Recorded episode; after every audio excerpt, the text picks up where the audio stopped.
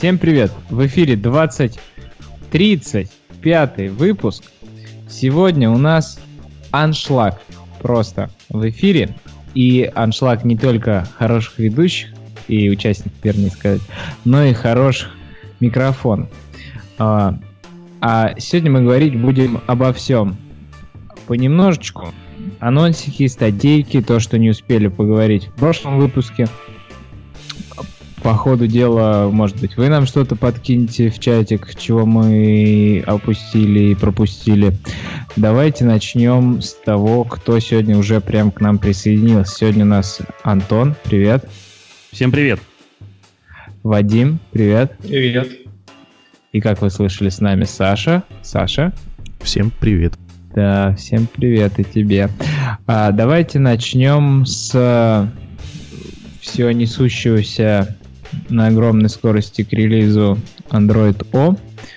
И первое, первое, что хотелось бы сказать о нем, то, что началось бурление недели две назад вот э, в СМИ чуть-чуть э, о безопасности, о том, что что-то не так с приложениями, которые легко получают permission на полноэкранный оверлей. И вот, Вадим, ты кидал ссылочку. Расскажи еще раз, что там за история была. Там на самом деле уже старая история. А, то есть ребята сделали целый сайт, посвященный вот этой самой уязвимости.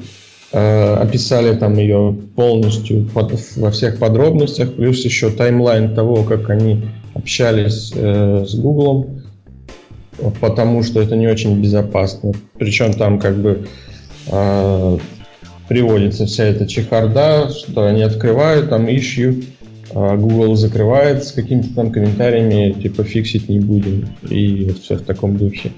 И все это достаточно давно уже э, лежит все, и сейчас сделали сайт, который вот напоминает э, сайты уязвимостей по типу Heartbleed, э, когда все подробно описывается и э, ну, это не просто где-то ищу глубоко в э, бактрекере, а прям целый сайт, на котором можно подробно почитать, когда это все появилось, кто это нашел, э, какие действия производились, как этого избежать, ну, вот в таком духе. Угу. Ну, суть проблемы в том, что приложение может получить permission на отрисовку поверх любого другого приложения. А, и тем самым сделать прозрачным, представиться полностью прозрачным, или показывать какую-нибудь интерактивную игрулину с кнопкой там закрыть или еще что-то. А на самом деле, пока вы нажимаете кнопки на этом интерактивном оверлее, сзади у вас открыт какой-нибудь диалог на разрешение какого-то permission, security этому приложению, или открыты настройки, и вы там, сами того не подозревая, еще что-то делаете, не без... что раскрывает вашу безопасность. И тем самым полноэкранные приложения, которые получают доступ к этому самому режиму, очень опасно. Ну, вот как Facebook рисует свой кружочек поверх любого другого приложения, так и другие приложения имеют доступ. И насколько я понял, что до Android O это реально дырень, потому что только в Android O появилась полноэкранная, когда открыто приложение вот в этом режиме, то в этом случае система обязательно показывает notification, который нельзя смахнуть, подобно тому, как когда Foreground сервис мы запускаем, потому что это приложение работает на полный экран, и это решает проблему хотя бы тем, что мы знаем, кто и что сейчас показывает. Но невнимательный пользователь может не увидеть это уведомление. Денис все подробно объяснил.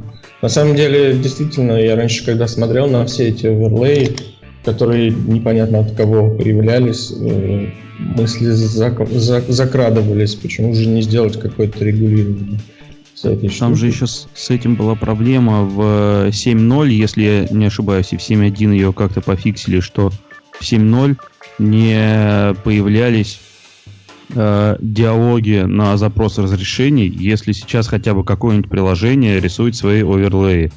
А на Samsung там, в общем, встроенные эти приложения есть, которые свои оверлеи рисуют, и поэтому там тоже, да, были проблемы с запросом пермишенов. Угу.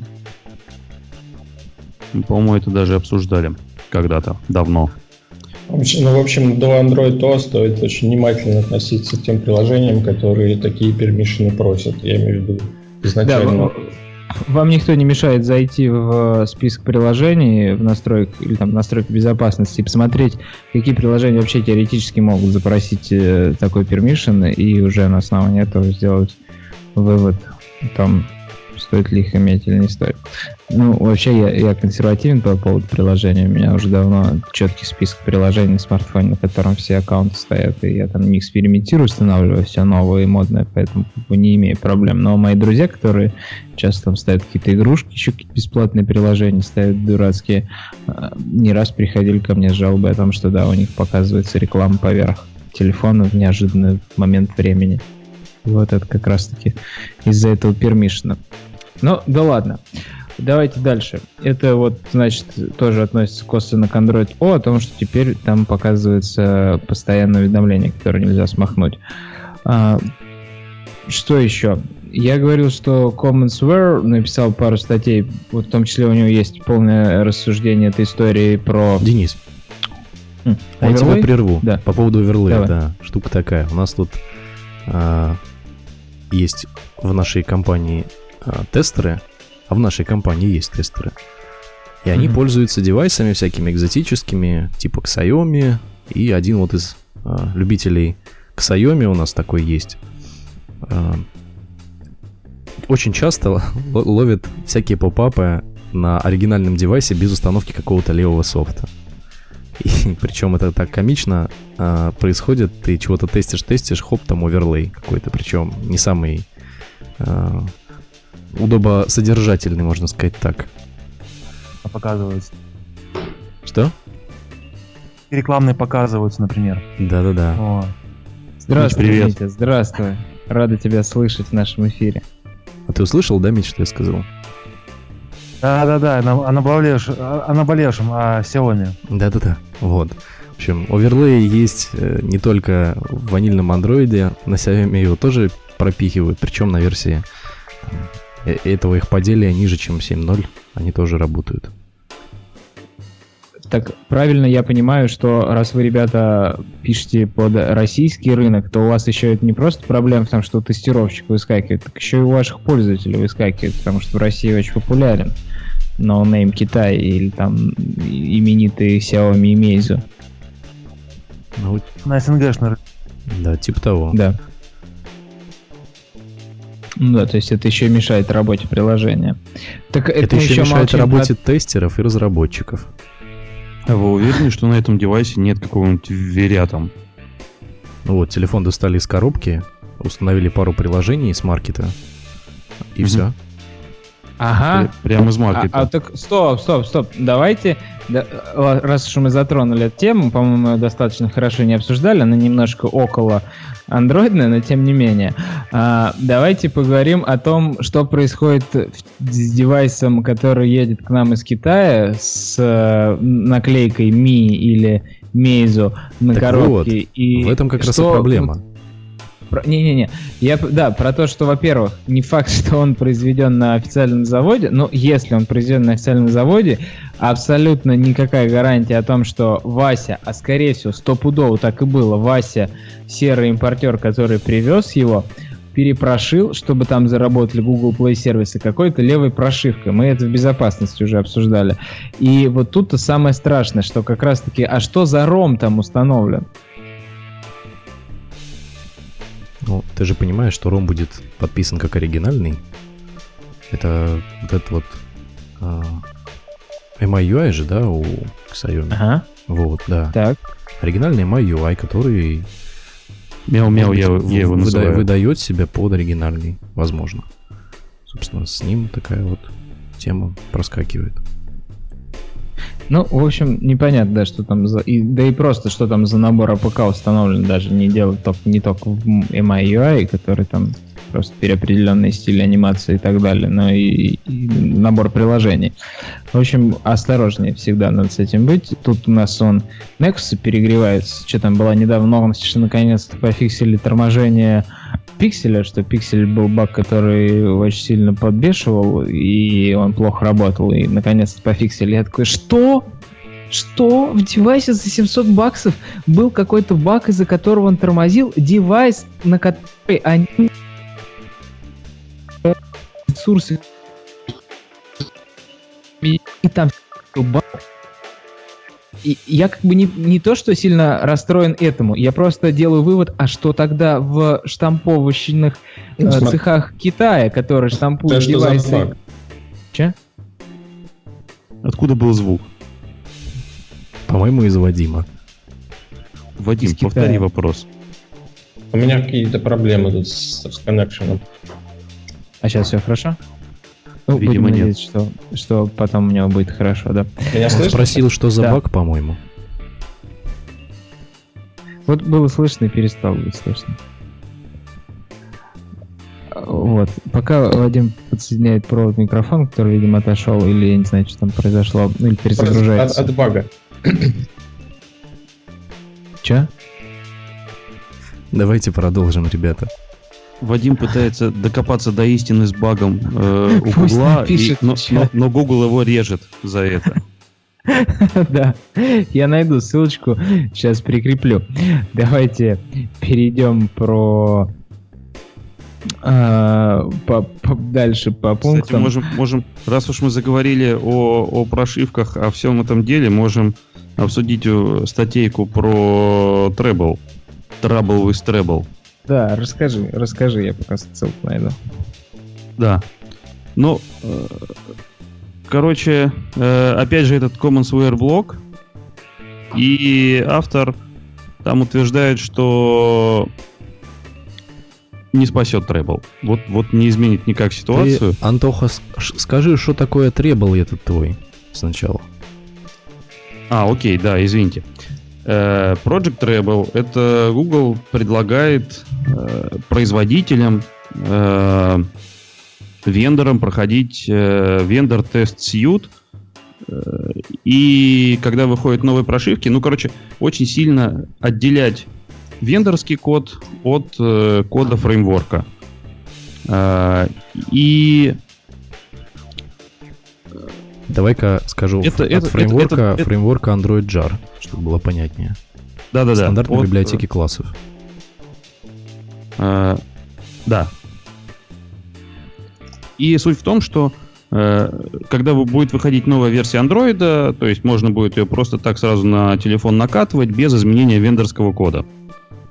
Но о чем пишет автор в этой статье, это то, что под словом вендор, скорее всего, э, выступает производитель чипсетов. То есть это те, которые пишут именно драйвера, которые пишут э, hardware abstraction layer и, и все. А вендоры, такие как Samsung, дофига всего меняют в прошивке и там добавляют свои permission на эти сайт э, window, которые они вы- вываливают, э, там поддержку Legacy Multi-Window, еще что-то. Вот. И э, Samsung все равно будет дофига менять, и, ну, так что не ждите быстрых обновлений никак. Ну да, типа того. Например, если по уровню абстракции, то стандартная библиотека классов это самый верхний уровень абстракции. Получается, а, а, библиотека поддержки самого, самой этой первой абстракции это как раз-таки то, что вкорячивает вендор. И третье это нативные библиотеки типа Бионика, которые там, под которыми бегает вся стандартная библиотека классов. Вот, поэтому вот прослойки между второй и третьей ну, точнее, между первой и третьей, существует вторая прослойка вендорская, которая все это, конечно, на корню идею убивает.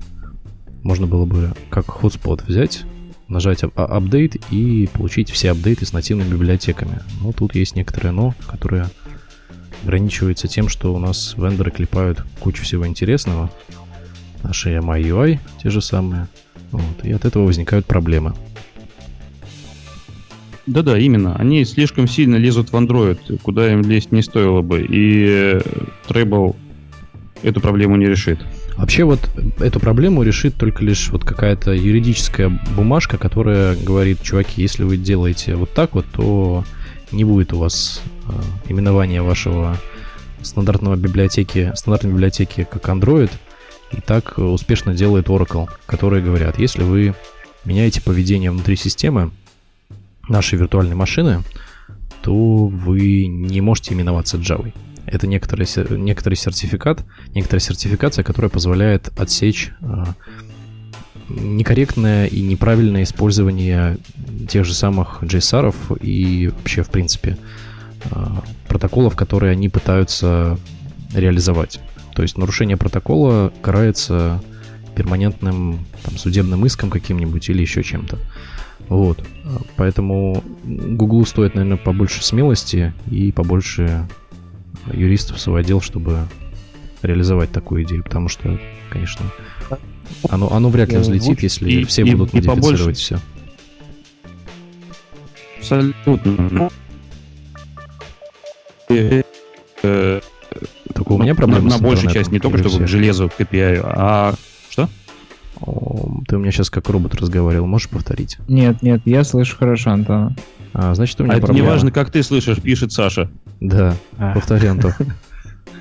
Я говорю, ну и побольше всяких compatibility тест сьютов, которые будут покрывать э, не только там hardware abstraction layer, но и, собственно, сам Android Framework. А что Мити говорил? Дайте ему слово. Я не слышал Мити. Не было Я слышно. слышал, он пытался сказать что-то, но перестал говорить. Я слышно? Да, да говори. говори. Вот Саша говорит, типа, вот там надо, как, как у Oracle, а вот в случае андроида как это будет выглядеть? То есть, э, то есть, я так понимаю, что ты сейчас говоришь про то, что э, вендорам нельзя будет называть свою операционную, операционную систему Android, да? Ну да, Lineage и заки- закидать называть. исками всякими про... Вот, вот тут в статье предлагают, что если э, лицензируется для э, операционной системы Play Store и все остальные гугловские приложения, то запрещается модификация э, там, системных приложений и фреймворков. Вот. Ну, конечно, останутся, наверное, люди без Play Store, и со всякими экзотическими модификациями, но уже это, как по крайней мере, будет лучше, чем сейчас. Ну вот возьмем, например, э, йотафон.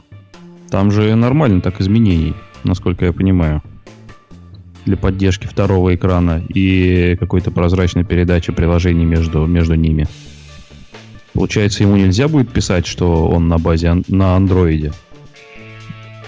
Ну да, и это хорошо, потому что это уже не Android. Ну, тогда пользователи сойдут like. с ума. Да, Android-like. Это нереальное будущее. А еще вы вообще тут три человека из компании, которые за подобные вещи очень сильно обижаются на Google. Ну, не за подобные. А, ну, в смысле, за, за запреты всякие, да, обижаемся. Да.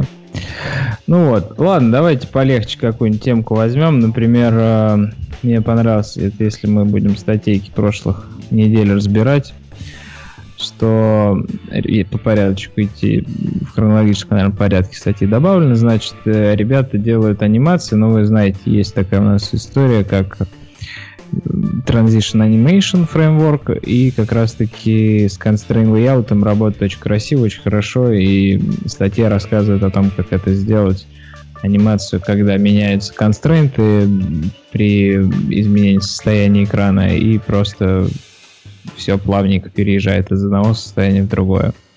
Выглядит очень хорошо, и описываются, какие проблемы могут быть возникнуть, и как с ними бороться.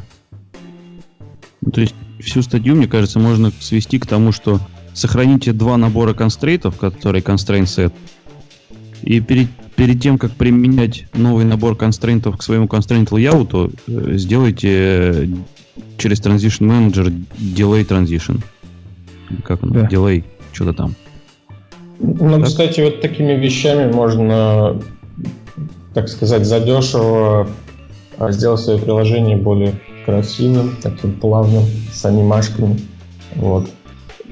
Даже вот простой трюк, если у вас что-то на экране там исчезает, просто был текст и, и больше нет текста. Если даже сделать э, фейк на какое-то короткое время, это уже повышает э, то уровень того, как это выглядит. Вот.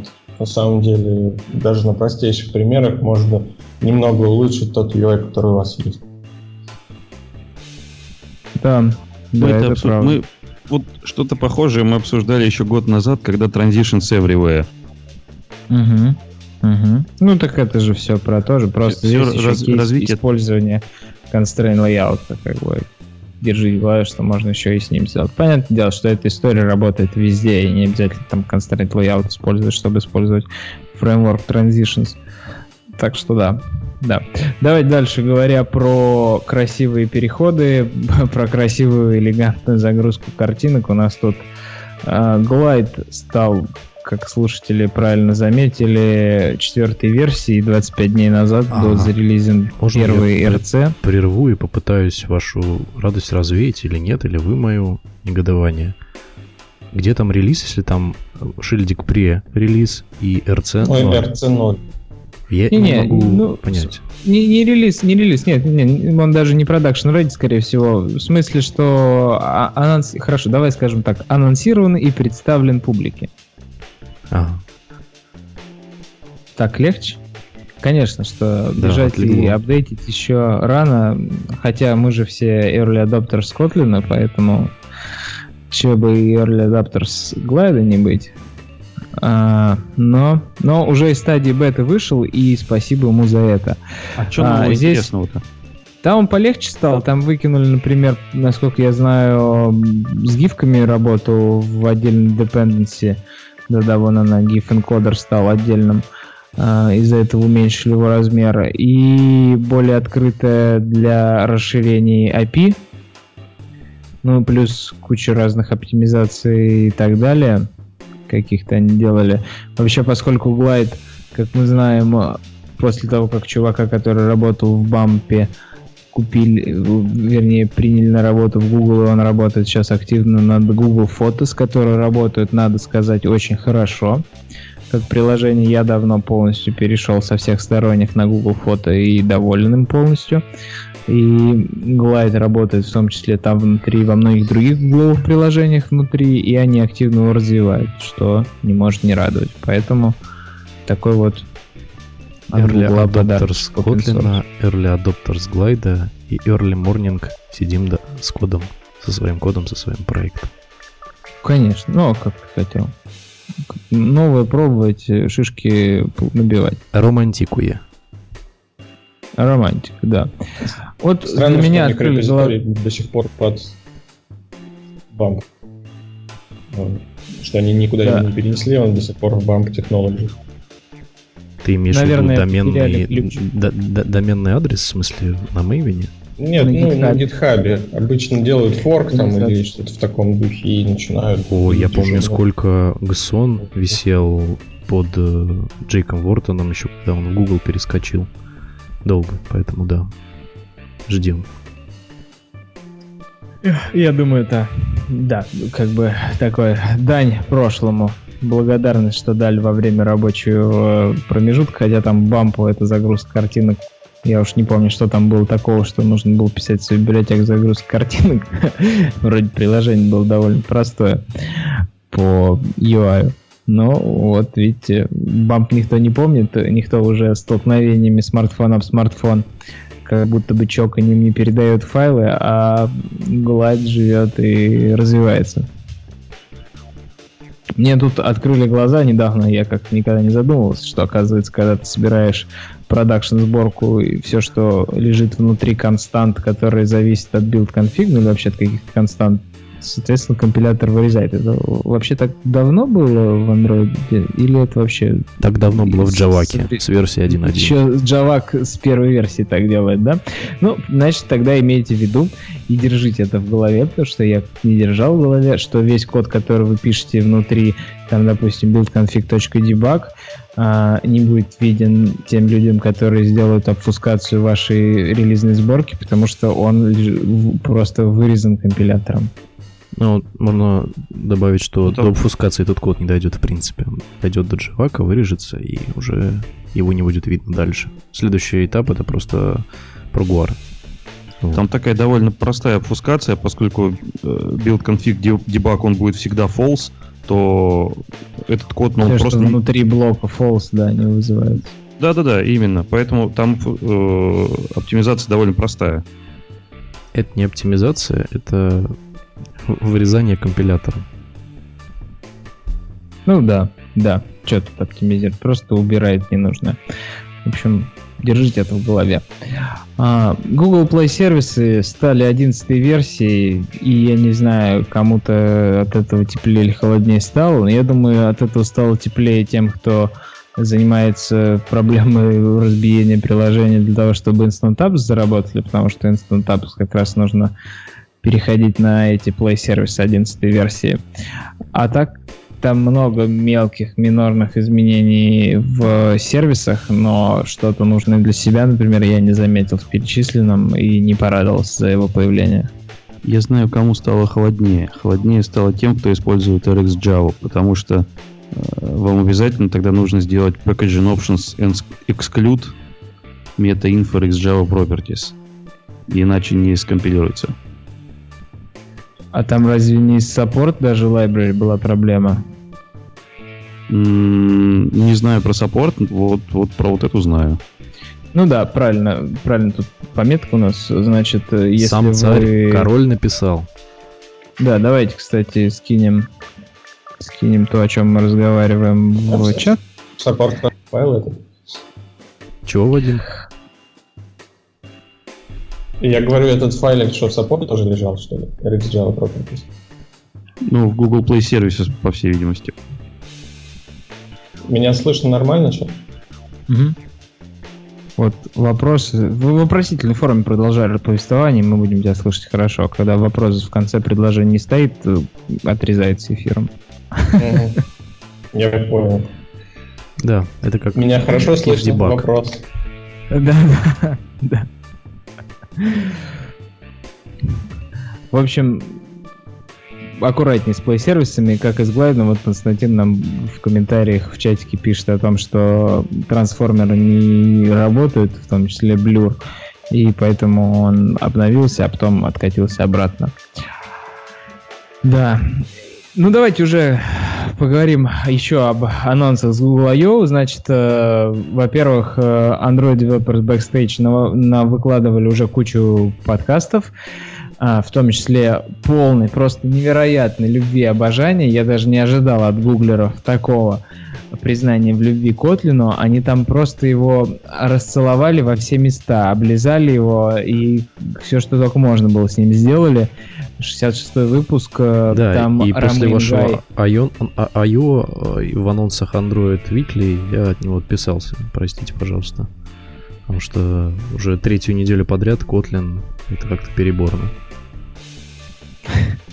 Но вы знаете, я вот вспомнил, когда я был на Google I.O. не в этом году, а в прошлом, а, я все мучил девелоперов Google вопросами про Kotlin. Тогда не было никаких разговоров об официальной поддержке.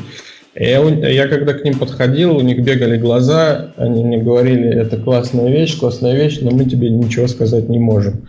Теперь я понимаю, что бегали глаза у них не зря. Видимо, они внутри уже начинают там думать о том, как это его поддерживать. И планы, собственно, были. Ну, фиг знает, может, у отдельных единицы были, у отдельных конкретных людей, но каких-то глобальных, мне кажется, год назад еще не было. А можно нескромный вопрос, друзья мои? а Да. какая поддержка Котлина от Гугла имеется сейчас? Давайте вот. информационная о том, что пользуйся, мы не против. Ну а Когда, когда ну, новый проект создаешь, можно галочку поставить, что Вот. использовать Kotlin. какие-то планы у кого-то были. Планы были сказать просто в самый последний момент. Они такие, о, Котлин, о, давайте на это Google I.O. скажем, вот. И все. Ну о чем мы говорим? Не было никаких планов. Ну, конечно, инженерные ресурсы, повторюсь, они вкладывать не планируют. Да, я Они думаю, просто что... планируют э, следующим образом, э, и, скорее всего, это будет так. Э, есть такой плагин, называется Android Gradle плагин, всем небезызвестный. И они просто будут э, несколько согласовывать э, их исходный API с Kotlin плагином, чтобы он не ломался. Скорее, э, саппорт зависит именно от этого, таким образом. Но инженерных ресурсов, разработку компилятора, а, какого-то API они не планируют.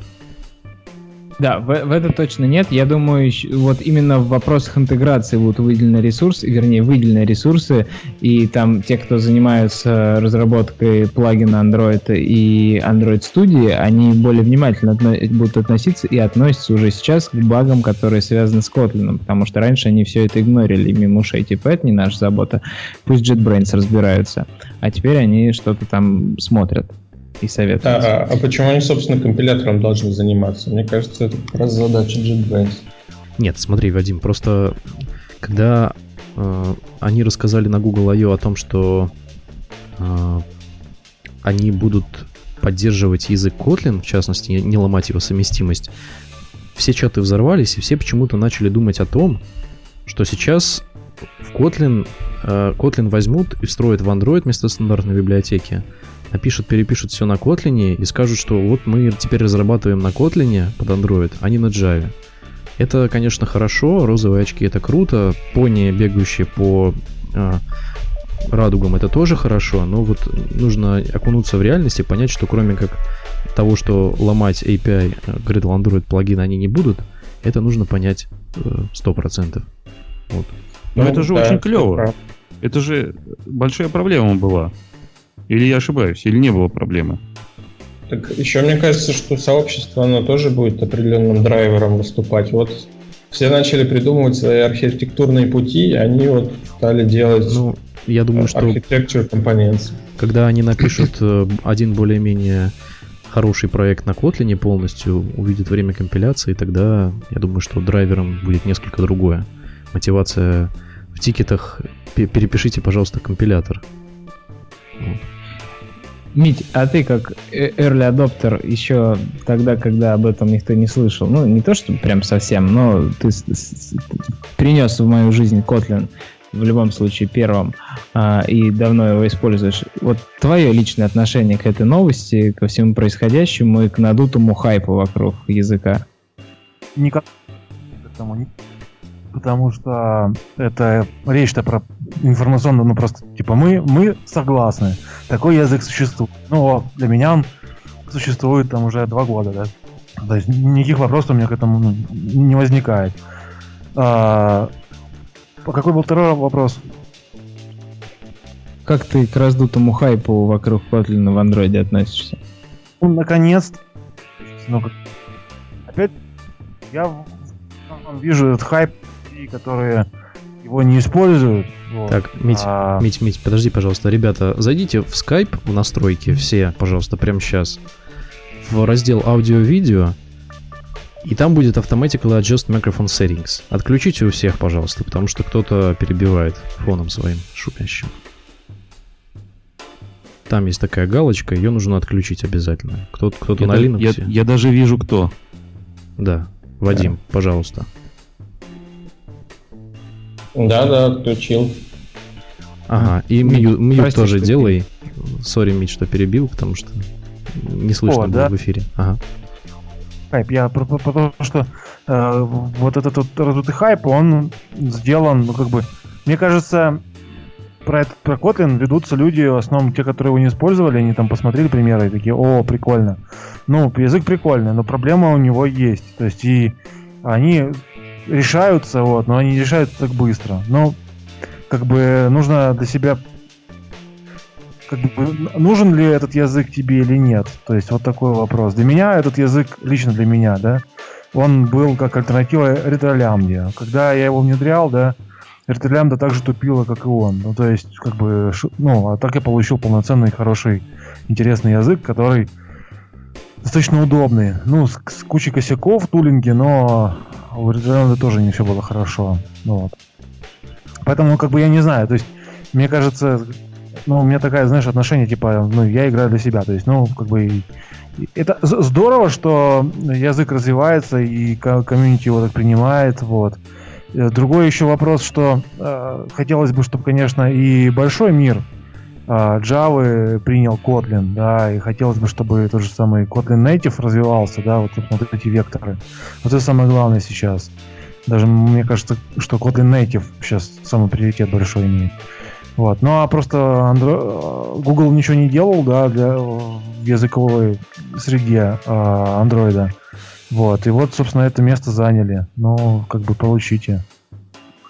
Хорошо. Не, А в ты языковой боишься, среде они делали, делали, хотя делали недостаточно быстро, а, но просто они двигались в разных направлениях одновременно, и у них это не очень хорошо получалось. Нужно быть, было быть немножко последовательным, просто взять и реализовать нормальную поддержку Java 8 или хотя бы той же самой модулярности с Treble. Это ты, это ты про Jack, Саш, да? Это я, ну и про него в том числе, это как одна из занос, которая была в моей пятой точке. Вот. Но суть не в этом, суть в том, что просто они распылялись достаточно сильно. Хотя неплохо было бы идти просто дальше за стандартной библиотекой классов Java 8. Вот. Э, Со временем это бы нормализовался, нормализовалось, и этот процесс был бы более-менее выстроен. Получилось так, что Kotlin-то и возник из-за того, что, собственно, Java опаздывала технологически, в смысле, фичами, а Android так тем более. Поэтому все как бы сейчас хлопают в ладоши, сходят с ума из-за того, как все классно. Вот. Вектор развития просто у Гугла был с самого начала не тот. То есть они взяли седьмую поддержку, кое-как вкорячили, восьмую вот сейчас они попытались с первой попытки, не получилось со второй попытки. Ждем Android плагина 2.4 уже, черт знает сколько времени. Вот. Kotlin, конечно, в этом плане быстрее. Вот. Быстрее, в смысле, с точки зрения внедрения фич языковых. Ну, вот. Но, конечно, не без а, недостатков, которые хотелось бы не видеть. Ну, тут просто, как Митя сказал, надо голову включать. Где его использовать, как, в каком объеме, стоит ли вообще его использовать. Вот. Но, в принципе, радует, что это все развивается, дело. И пусть какая-то минимальная, но есть поддержка со стороны Google. Информация. Аминь. А, Дениска, ты сказал, ты какой-то вопрос задал. Вот, я... Ты что такое, какой-то вопрос хотел задать, и Саша ворвался. Да, я хотел сказать то, что Google в очередной раз подтверждает за собой второе имя бета-версия а, всего. И а, а этот анонс я тоже считаю бета-версией, потому что Kotlin, да, типа релизный, да, типа production ready, но это еще нас не оставляет от захождения в баг-трекер и не оставления новых э, репортов э, о проблемах. Да, они не критичны, но не всегда. И поэтому нужно быть готовым к тому, что вы будете быстрее писать элегантный код и легко читаемый, но и будете иногда так встревать, что лучше писали по старинке. Ну, тут видишь, как бы я для себя, у меня концепция такая, то есть я себя так это вижу, что Kotlin, ну, как бы хорошо писать, э, при помощи Kotlin хорошо писать э, разную логику, UI, э, сетевую часть, но когда дело доходит там для, до работы с каким-то Java Neo, да, в- вот, какие-то там примитивы, какая-то, ну, такая более-менее низкоуровневая, низкоуровневые вещи, вот, то с Kotlin там можно хорошо получить, вот, по голове. Долго Надо переходить на C++. ну, вот как раз, Антош, спасибо тебе большое. Вот как раз таки Kotlin играет роль C++, а Java C. Вот, вот для себя так отметил. Ну, для меня лично. Необычно. В C++ есть много интересных проблем в сравнении с C. Давайте покончим с Kotlin в нашем выпуске и пойдем дальше. Значит, про архитектурные компоненты. Почему-то не, не вызвали они такого же ажиотажа э, в обсуждениях, э, статьях на медиуме и всем-всем-всем, что где только можно э, в комьюнити, как в как Kotlin анонс, э, но тем не менее давайте еще разочек разберемся, раз уж мы тут всеми собрались, и вот особенно а, Мити, Вадима и Саши мнение хотелось бы слышать по поводу этих компонентов. Ну шо, вот вам бревно, сами стругайте. Я вижу это так. Так наоборот же. Наоборот ну, же. не знаю, вот это бревно, вот, знаешь, у них, как всегда, найти бревно, сами стругайте. Как бы вот эти корнер-кейсы ни- никоим образом не проработаны. Далее. Э, Антох, еще раз повтори. У меня тут смоленский альфа, интернет. когда это станет не альфа, непонятно. Я говорю, раньше было просто бревно, а теперь тебе еще дали э, деревообрабатывающий станок к нему. Э, рубанок, который в альфа рубанок. Ну ладно, ладно. Я сказал рубанок, да, но Денис поправил. Не, я... Надо переучиваться, понимаете? Вот это вот вся проблема, то есть надо взять, брать, а, это смотреть эти утили, ну, и вот эти вот э, библиотеки, как бы, так ты такой думаешь, блин, а зачем? Как бы у меня уже все было, то есть я вот жил, не жил, да, и без вас, и тут вы со своими какими-то апельсинами, зачем они мне нужны? Ой, да Ну, так- ладно. Так программисту всегда надо переучиваться. Ну, тут Как, как жизнь будто такая. бы как будто мы тут RxJava вторую интегрируем. Тоже мне сложность на- нашел. Там 5 классов или 10 максимум. Ну, даже нет там 10 классов. Там не так уж много всего, что нужно запомнить. Проблема в том, что, конечно, если у тебя все настроено, вот как у нас с Степаном уже хорошая, четкая архитектура, нам там, может, пару идей, которые там взяты, добавить, и все, и нам не надо ломать голову о том, как все переписать, чтобы поддержать эти компоненты. Но когда ты начинаешь новый проект, у тебя всегда есть эта проблема, а какую архитектуру я буду использовать и на что ориентироваться. И вот как раз-таки, по-моему, это отлично.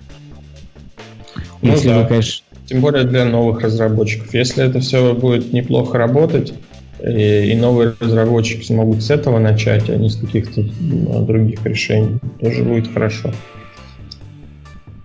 Да, просто нужен code lab или курс на, на Udacity или еще что-то, потому что э, мне прочитать э, про вот это вот все вводную на Google Developers Android.com сайте не проблема. Но потому что я понимаю проблемы, которые они решают, я понимаю э, всю инфраструктуру, но новичок, который еще попытается после того, как разобрался, что такое Activity и кое-как словил понятие о фрагменте, попытается еще прочитать это, он ни черта не поймет, если у него не было там огромного опыта с андроидом и не сможет это внедрить. В общем, дело за хорошей документацией. Кстати, CodeLab тут есть уже. Да? Мгм. Помимо доков и сэмпл. Ну хорошо, тогда есть шанс. Есть шанс. Ну, вообще, в любом случае, я очень рад его появлению, мы уже это обсуждали в прошлый раз. Давайте дальше пойдем. Что тут у нас за ссылочки? Если вам нет ничего сказать, может, вы куда-то там заглянули поглубже? Нет? Про что? Про архитектурные компоненты? Да-да-да. Я, я заглянул, ну там просто, ну, примеры. Неинтересно. Хорошо. А, Саш, а ты будешь рассказывать про свои shared preference? А надо? Ну, если не хочешь, не надо. Я бы рассказал что-нибудь. Например, то, что... Расскажи. Они есть. Да, они есть. На них есть Расскажи, документация. расскажи тестов. почему, почему они есть? Зачем они Ну, есть? они решают некоторое количество проблем, которые хотелось бы нивелировать стандартными преференсами, а, а именно скорость их работы, во-первых, во-вторых, отсутствие нормальной криптографии а, при записи на диск, в-третьих, возможность задавать какие-нибудь а, кастомные таски, выполнять их на определенных тредах, которые нужны, например, поддержка RxJava, а, допустим, сохранять объекты комплексного типа, а не только обычные там а, примитивы строки и стринг-сеты. Вот я буквально на днях закончил реализацию аналога Externalizable, назвал его Persistable. Он работает так же, как Externalizable, но с некоторыми и- ограничениями. То есть там можно сохранять только примитивы, строки, ну и, собственно, все. Вот. Некоторое количество тулинга для дампа, например, самих настроек через там бродкаст и введение их там в локкат. А, хранение других примитивов, э, там, каких-то стратегий сериализации, которые можно самому кастомно задать. Всего вот этого в стандартных преференсах не хватает. Более того, в стандартных преференсах все очень плохо с блокировками. Там все реализовано на страшных wait notify, э, на блокировках на класс type, на instance класса, все это очень-очень страшно читать. Еще там очень все плохо с определением памяти. Прям очень плохо. Ну, давай. Там, там, да, там большое количество копирований. А, у меня реализована фактически zero копия. Вот. А, И таким образом сейчас, по крайней мере, а, мы обкатываем это в, в таксометре. А, Вроде все ок. А, И, собственно, сейчас вот Persistable решит у нас, например, проблемы там, с сохранением комплексных объектов, которые мы хранили там всякими раз, различными образами. Типа там либо B64 обворачивать, там, тот же самый Object Output Stream, Вот, или там тот же самый, упаси Господь, GSON заворачивать все, все строки, да. Вот, все, все эти проблемы решатся кастомным методом сериализации, который ты вручную задаешь. Вот. Самое главное то, что моя имплементация поддерживает IPC. То есть мы можем подписаться на изменение настроек откуда-то, и они будут доступны из всех процессов, которые мы используем. Вот. То есть э, вот он Shard Preference Change Listener, который оповещает об изменениях, он будет работать из множества процессов. Это внутри одного приложения ты имеешь в виду? Внутри n количества приложений. Если у вас задан один и тот же алгоритм шифрования данных, угу. э, потому что как, как работает EPC, да, в данный момент у меня, как, как, как имплементировано. Это бродкаст ресивера, который передает тупо данные с определенной подписью. Но передает он данные в зашифрованном виде. То есть ключик, естественно, он не зашифрован, но дата сама зашифрована. Вот. Э, соответственно, чтобы расшифровать саму дату в другом приложении, неважно, даже не в процессе, а вообще в, в другом application, да, нам нужна тот, тот же самый, нужна тот же самый э, byte encryption, там есть такой э, небольшой интерфейсик in-out, который позволяет э, задать encryption, как бы encryption и decryption. Соответственно, если он реализован ровно таким же самым образом в двух аппликейшнах, то, соответственно, можно передавать э, данные и между самими приложениями. То есть это допустимо. Вот. Соответственно, решает э, эта реимплементация вот множество таких маленьких проблем, которые хотелось бы решить, не делая подпорки, костыли, и просто взять и использовать с первого раза. Вот, да, кстати, механизм работы с ошибками тоже. Это больше red preferences, когда там все эксепшены игнорируются, и ты не знаешь, что же произошло, и записались ли вообще данные на диск, и как, и как произошла запись, корректно или нет. Вот. Такие дела. А, а уже можно пробовать, или у тебя пока все в процессе? Уже можно пробовать. Это уже в такси, в продакшене, в таксометре. Так что на многих таксометры пробуй. Как замену своих проектов. Просто. Да, да. А, а можно я вопрос задам? Что вы там хранили в Shared Preference, что вы и как часто вы обращаетесь к Shared Preference, что у вас э, постоянные проблемы, ну что вы даже испытываете проблемы с памятью. Ведь э, если у вас частый обмен данными, зачем вы вообще персистите их? Почему вы не пользуетесь для этого там каким-нибудь in-memory репозиторием, который просто в оперативке хранит? Или если вы большие объекты сохраняете, почему вы не пользуетесь базой данных какой-либо для этого? Давай, или, там, у, меня тоже такой, у меня тоже такой сразу же вопрос. Да, да, да. Почему давай, давайте по, по очереди, Антох, Антох, давай по очереди. Первые два вопроса. Как часто мы обращаемся к shared preferences? Мы обращаемся к ним часто, очень часто, и нам нужно персистить часто. У нас э, приложение, которое достаточно критично к потере данных, во-первых. Хранить их в памяти не совсем безопасно. Э, точнее, безопасно с точки зрения сохранности этих данных, да? И самое главное, э, запись нам нужно делать постоянную, потому что в любой момент мы можем упасть, и нам нужно считать состояние таксометра в любой момент времени. Это первое.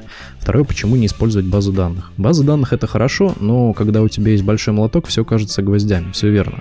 Но нам не нужны никакие инсерты, нам не нужны никакие джойны, нам не, не нужны какие-то, э, не знаю, там, э, апгрейды базы данных, нам не нужны сложные комплексные запросы, запросы нам нужен обычный key-value storage использовать для этого какие-то здоровенные решения не очень хочется, и вот эта маленькая библиотека, она помогает решить некоторое иное количество проблем. Вот. Нам нужно ну, хранить все в файлах, понимаете? В файлах. Или в файле. Ну вот, собственно, Сашина библиотека, она это и делает. Ну, Только более, более хитрым способом. Так, хорошо. А почему, есть... почему нельзя было там использовать parsable? А, давай расскажу. Все, собеседование не прошел. Да. Data Layer э, — это такая штука, которую как бы нужно протестировать, да, и Parcelable эту проблему как раз-таки нам создает. Э, я хотел основаться на Externalizable, но Externalizable имеет большое количество методов в контракте, которые нам просто не нужны. Там ну, в общем, не суть. Я не буду описывать, какие именно методы нам не нужны, но множество методов нам не нужно. Наша целевая суть — взять объект, кастомно сделать э, out по каждому из примитивов записать, как, так же, как в externalizable, и восстановить его методом read. Вот. Таким же образом, как в externalizable тоже. И больших э, задач нам решать не нужно. Вот, соответственно, Parcelable, во-первых, сохранять на диск нельзя. Да, собеседование Антоха не прошел, потому что в нем достаточно большое количество информации, которая служебная mm-hmm. информация, метаинформация, которая зависит от вообще множества факторов, э, и Parcel был предназначен исключительно для передачи VPC, не для персистенса. Вот, соответственно, и по некоторым подсчетам и бенчмаркам мой аут работает примерно так же, как externalizable. И так же, как и, соответственно, parcelable, потому что они работают практически идентично, на, основываясь на просто побитовых сдвигах э, для реализации просто тупо байтового массива с определенными флагами. Окей. Так, я по-прежнему имею вопросы. Если вам нужно персистить объекты, почему вы не воспользовались готовыми решениями типа Realm, Firebase, э, не знаю, там какой-нибудь простое сохранялка типа свят, Store? Свят, свят, свят. Саша про почему? молоток уже говорил. Почему, почему, почему? Блин, ну это здоровенные штуки, которые в них как бы куча проблем, своих. Вот. Ну зачем их проблемы нам? Нам они не нужны. Хорошо, а вы храните тупо а, ключ значения, и значение может быть большим объектом с сложностью какой-то. И никакими там вам не нужно ни индексирование, ни доставание по айдишнику определенного типа объектов, поэтому вам это не интересно, верно? Да, у нас э, объекты либо примитивы, либо строки, стринг-сеты или объекты имплементирующий интерфейс Persistable с ацикли- ациклическим графом. Или мы уйдем в рекурсию. Угу. Хорошо. Тогда а можно давайте... еще вопрос дурацкий? Угу. а, вот недавно был такой вброс про то, что э, Shared Preference собирается, ну, в, который Android Shared Preference собирается поменять это все дело, чтобы была, была возможность свою имплементацию написать. А, и Сейчас ее, уже это есть. Это у тебя есть в Нет, библиотеке? Или это, тебя это, это уже сторонний? есть стандарт, это уже стандартная библиотека классов. Денис, помнишь, да, ты скидывал как-то эту статейку? Напомню. Да, да, да. Вот, да. Вот я сейчас нашел. Я это не реализовал по той простой причине, что, честно сказать, у нас несколько другое видение API Shred Preferences. Если зайти вот в мою библиотеку, давайте я скину, наверное, ссылку, потому что все сидят. Да я, я собственно, уже смотрел ее. Не, я, я в чатик, в чатик имею в виду, наши а. общие слушатели. А, нас, а, вот если посмотреть а, в основной интерфейс, который у меня Preferences и Preference Editor, я его несколько по-иному уже расширяю. Проблема в том, что в том интерфейсе, который описывает Google, есть некоторые ограничения на это расширение. Вот. Соответственно, у нас несколько иное видение вообще самого этого интерфейса. И городить костыли над тем, что реализовали из Гугла ребята, то как-то не очень хорошо. У нас оно работает следующим образом. У меня все интерфейсы Shared Preference и Shared Preference Editor, они повешены на мои э, кастомные интерфейсы Preferences и Preference Editor просто.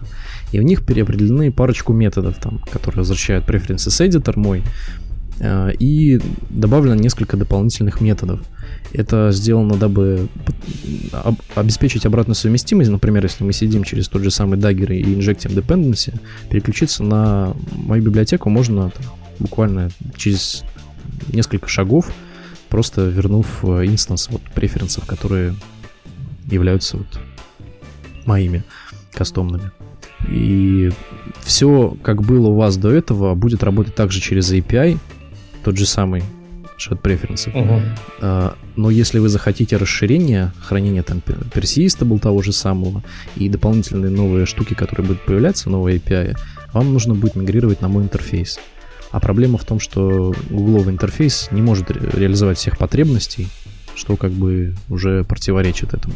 вполне возможно, может быть, когда-то обеспечу эту совместимость. Пока что мне кажется, что это рано и не совсем интересно. Сейчас вот у меня в приоритетах там создать хранение того же, тех же даблов, допустим, там, и остальных примитивов, типа там byte, short, char, даже если они требуются редко, некоторым людям они все равно требуются. Вот, уменьшить количество блокировок. Это все-таки большая проблема и большее зло, которое есть. Пока сырые API лучше не трогать. Ну да, они все в превью. Угу, да. Хорошо. Тогда давайте поможем Денису найти Грааль священный. Я давно ищу. Мы сейчас используем э, Firebase, и мы недовольны тем, что Firebase, даже когда ты отключаешь синхронизацию, все равно падла такая синхронизирует все данные. А, но хорошо сериализует. Нам очень нравится. Все это легко работает. У нас огромные массивы листов, ну, вернее, у нас листы разных данных с огромной кучей вложенности, приходящей из сервера. И все, что нам нужно, это следить за изменениями, следить за изменениями все, всей сущности, добавился ли новый объект в, эту, в этот список, в этот репозиторий, или не добавился, или следить по изменениям по ID, и чтобы это все персистилось на диск, а не только в памяти было. Э, и вот что же использовать-то Денису? Да что хочешь, то используй. Главное э, не, лома, не наломать дров. Тут же видишь, какая ситуация. И просто используя такие штуки, как Firebase, это сразу там понимать, что нужно будет подстраиваться под их API, подстраиваться под то, что реализовано уже э, на новых каких-то принципах. И самое главное, нужно в это все врубиться, как это работает. Вот. А, соответственно, если хочешь хранить просто объекты с большой вложенностью, то, наверное, стоит пробовать что-то более простое. Только не криво, конечно. Хорошо. Ну вот мы по-прежнему в поисках. Если кто-то из слушателей нашел ответ на этот вопрос, с удовольствием услышим. А попробуй с... на, наш персиста был. Я думаю, должно понравиться. Проектик просто накидать, посмотреть, как работает. Ну, мне надо следить за... Ну, короче, да, ладно, посмотрю. Посмотрю, мне кажется, он как раз-таки проблема в том, что там листы и слежение за конкретными айдишниками не решит. А, вот это вот. Да. Тогда да. Вот. А так да, так хорошо, что такое сделали. Давайте пройдем. Тут у нас две ссылочки от Вадима. Расскажи, что, что, что там у нас. А, даже, даже три ссылочки? Или мы... А, это мы уже обсудили? Нет, а одну мы обсудили, да. Ну, просто я наткнулся на пару проектов, которые, может быть, кого-то заинтересуют. А, вот очередная вышла библиотека для, для, как сказать, укороченного синтаксиса всяких созданий анимаций. Там сейчас пока поддерживается всего 7 а, простейших анимаций, там всякие транслейшены, ротейшены, scale, альфа. Но она имеет э, синтаксис короткий. Э, может быть, станет популярной, может быть, кому-то понравится, кто-то будет использовать. Э, я просто наткнулся, она буквально на днях появилась. Можете потыкать, смотреть, как внутри сделано.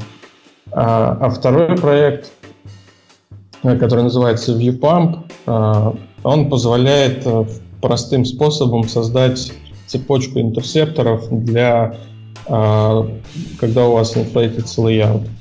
То есть э, можно это сделать стандартными средствами через Layout Factory, но у Layout Factory такой интерфейс методов, что для каких-то одиночных view придется больше кода писать, э, ну, грубо говоря, пробегаться по всем view, а потом фильтровать их по типам и по всему такому прочему. Вот эта библиотечка позволяет на конкретные Э, создать конкретные интерсепторы и навесить их на как бы конкретно классы, которые вы хотите поменять. Ну, просто более удобная обертка. Вот, она уже не совсем новая, но тоже достаточно такая интересная. А вот да, тут mm-hmm. Костя спрашивает, поддержка RX Java. Да, я сказал поддержка RX Java. А он пишет, что вот я против RxJava. Да я не против RxJava, я против того, как ее используют часто люди. А, а используют ее очень по-страшному. Вот. Читать иногда это невозможно, э, но это как бы тоже не означает, что я против этого инструмента, я за этот инструмент только в разумных пределах его использования. И, собственно, поддержка RxJava это, по крайней мере, у нас в проекте, она уже несколько реализована. Хочется довести что-то до ума. Вот. Так как людям это в том числе нужно, э, и для дата лейера, ну, типа RxJava это хороший пример того, как это должно быть.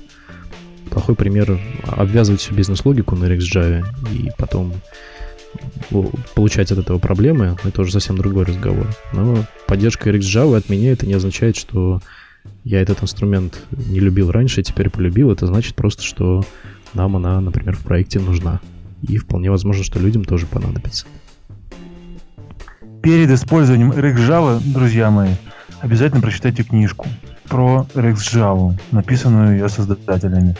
Вот. И э, что просто проблема RxJava сейчас в том, что все знают там, как э, от ретрофита там замапить запрос там, вот. А где какие-нибудь подписки, ну вот вся эта тема там, да, все эти сложности. То есть получается в итоге говнокод на RxJava, вот, и это потом боль. Вот, собственно, Саша, наверное, против этого, да, то есть, и, по-моему, это достаточно разумно.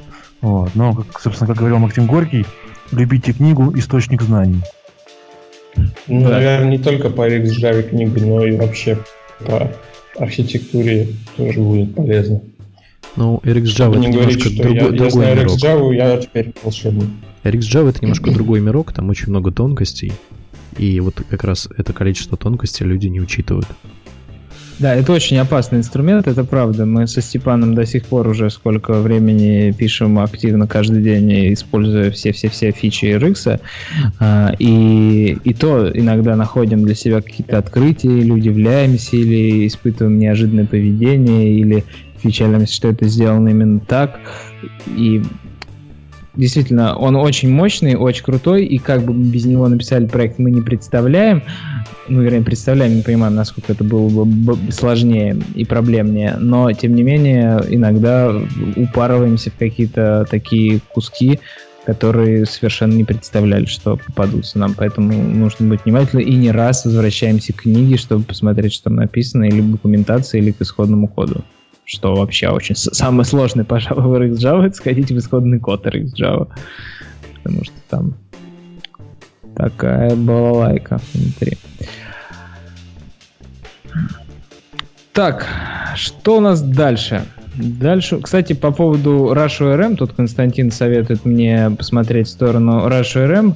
Нет, никаких больше ORM. Ни Room, ни реквери, ничего. Больше в моей жизни, пока я не делаю там какое-то сложное финансовое приложение со сложными запросами в SQL, никаких ORM у меня не будет.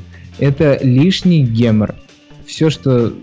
Э, зачем мне нужен SQL, если я только по id запрашиваю, или целиком объекты. Сроду мне не нужна вся мощь реляционной базы данных.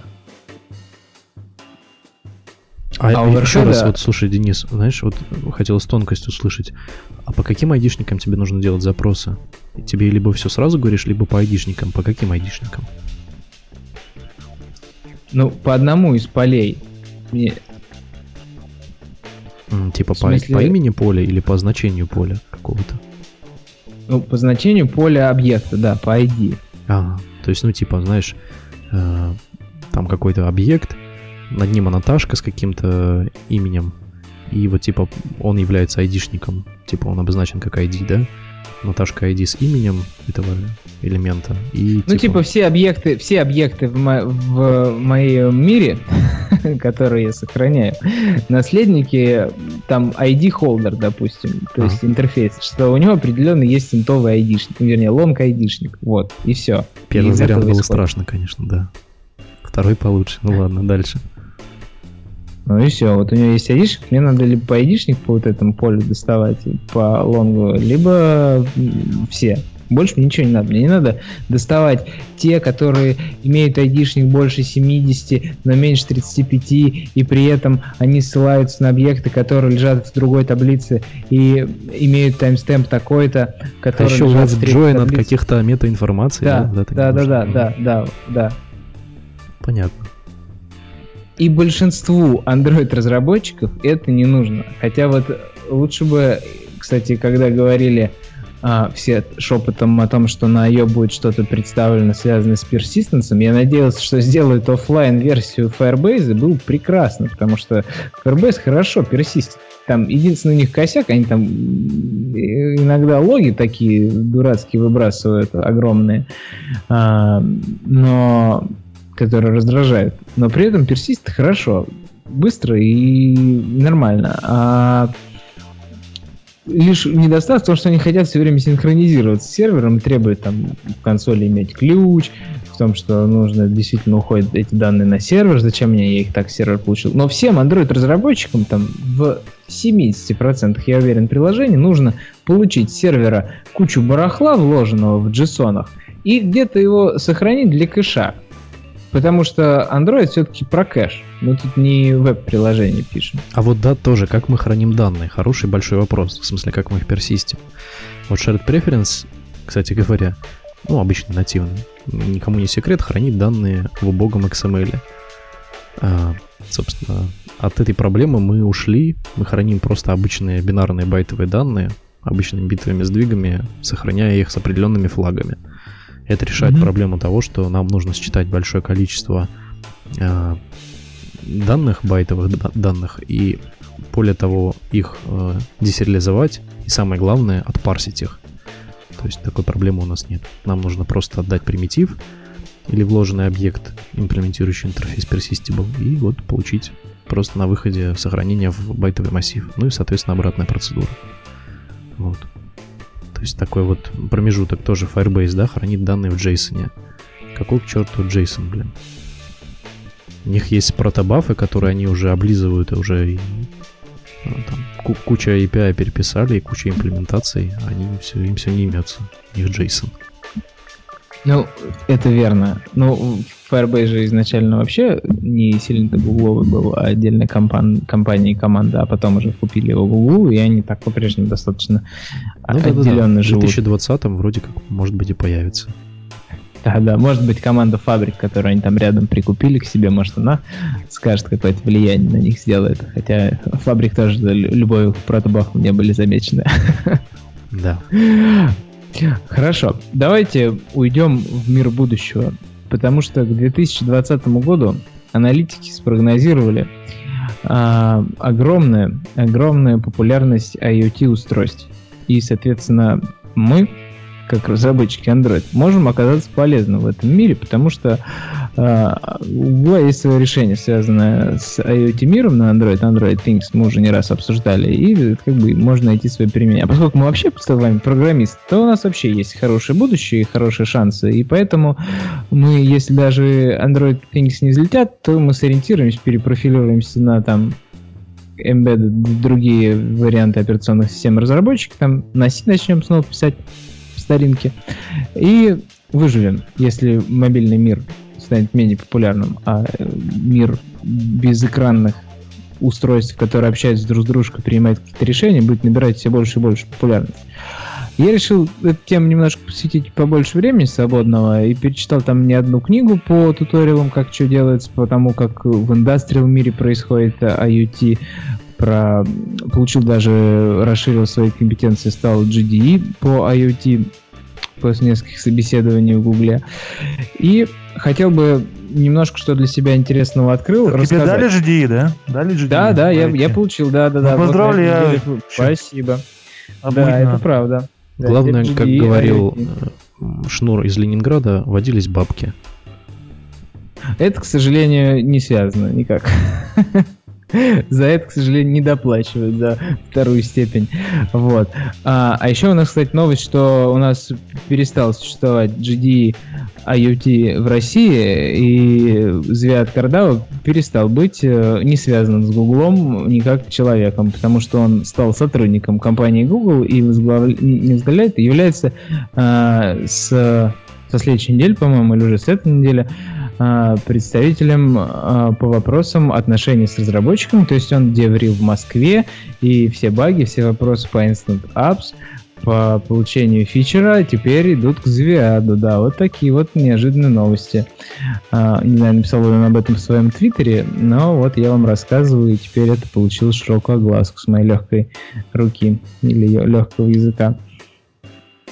Такие вот дела. Это очень хорошая новость. Звяда мы все с этим поздравляем. И теперь э, ждем больших-больших крутых мероприятий по андроиду в том числе на территории России, чтобы продолжалось, потому что при Наталье Ефимцевой, которая до этого занималась отношениями с разработчиками, очень хороший рост произошел всего, что связано с не знаю, как отношениями между компанией и девелоперами, которые пользуются технологиями компании э, в России, потому что было GDG Group 3, стало 20, и Россия заняла там, вошла в пятерку или даже заняла третье место, ну что-то там очень крутое позицию заняла по количеству ивентов, которые происходили на территории среди всех стран. В общем, мы супер активные.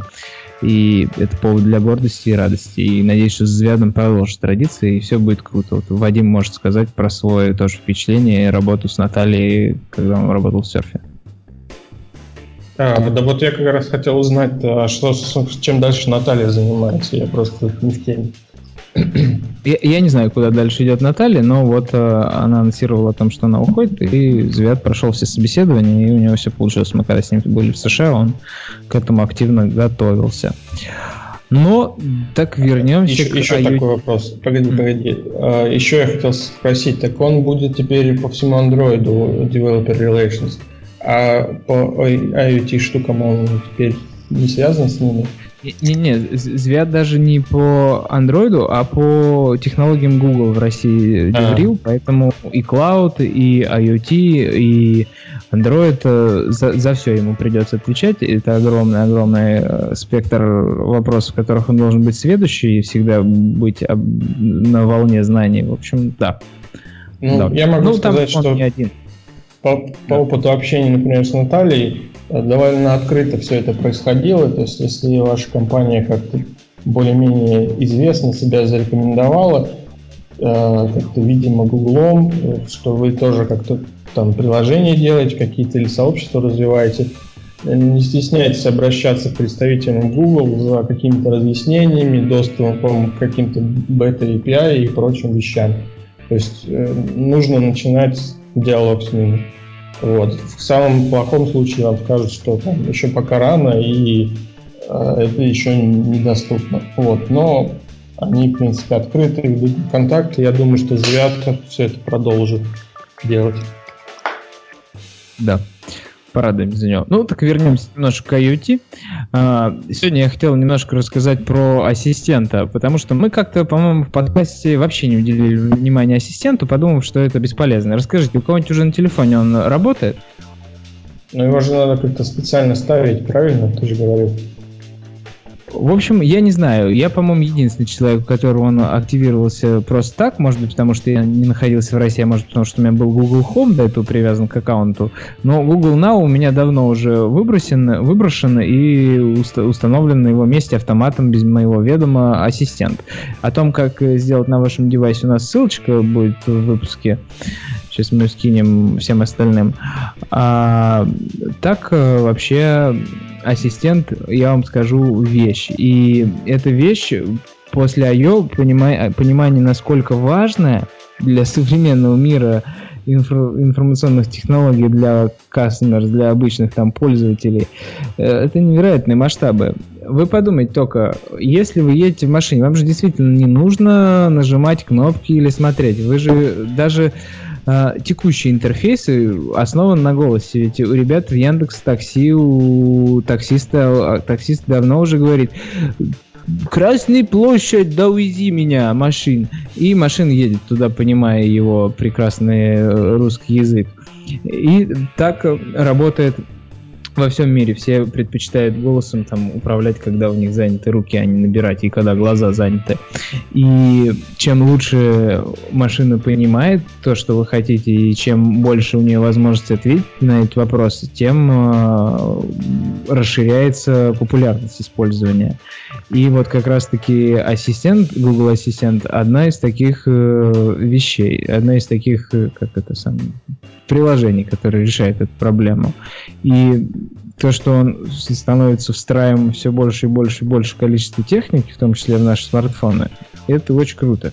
Потому что м- отвечает он чуть-чуть получше, чем Google Now. Если мы говорим про просто общение, плюс э, контекстное общение, когда он продолжает беседу на том же поле, на котором вы задавали предыдущий вопрос. Хотя, по-моему, Нау, по-моему, что-то подобное умел делать, держать контекст в своей голове. Ну, в общем, это логическое продолжение на самом деле крутость в его открытом API, что мы можем свои экшены делать и создавать свои действия. И как раз-таки приход Android Things в мир IoT, это тоже про ассистента, про то, что умные коробочки, которые встраиваются в наши телевизоры, роутеры, холодильники, микроволновки в ближайшее будущее, которые умеют разговаривать с нами. И ассистента сделать очень легко. CodeLab проходится за 40 минут, э, даже быстрее, наверное, с использованием API, когда ты перечисляешь просто ключевые слова, на которые надо реагировать, и прописываешь действия, как на это реагировать. Он подвязывается на ваши существующие сервисы там с помощью какого-нибудь EIFFT, как этот, if then else. Да, DNDET, известный сервис. А, с помощью него очень легко подвязывается уже суще... там Google Home без создания вашего вообще экшен. Вы просто через IFTTT оборачиваете. IFTTT. IFTTT. Вот. И в 3T. Да.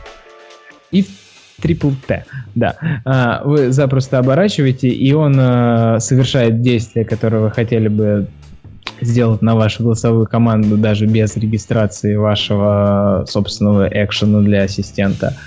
И все больше и больше кейсов расширяется. И вот э, я, я когда понял, насколько большой рынок и будущее за ассистентом и за подобными сервисами, и понял, что неспроста у нас уже полтора года, или сколько там, год как на рынке появляется все больше и больше умных колонок домашних в том числе на прошлой неделе самая толстая и дорогая от Apple, которая колонок? появилась. Водных колонок или звуковых? Да, да, газа, газа, газа этих самых нагревательных элементов. Динамиков. Типа Alexa, Home и как он называется-то, Apple Car Home, что он там? Нет, iHome, Apple Home. Нет? У меня вот, кстати, есть амазоновская а, такая О. колоночка э, Эко. Угу. Самая маленькая, она там стоила, по-моему, в районе 30 долларов.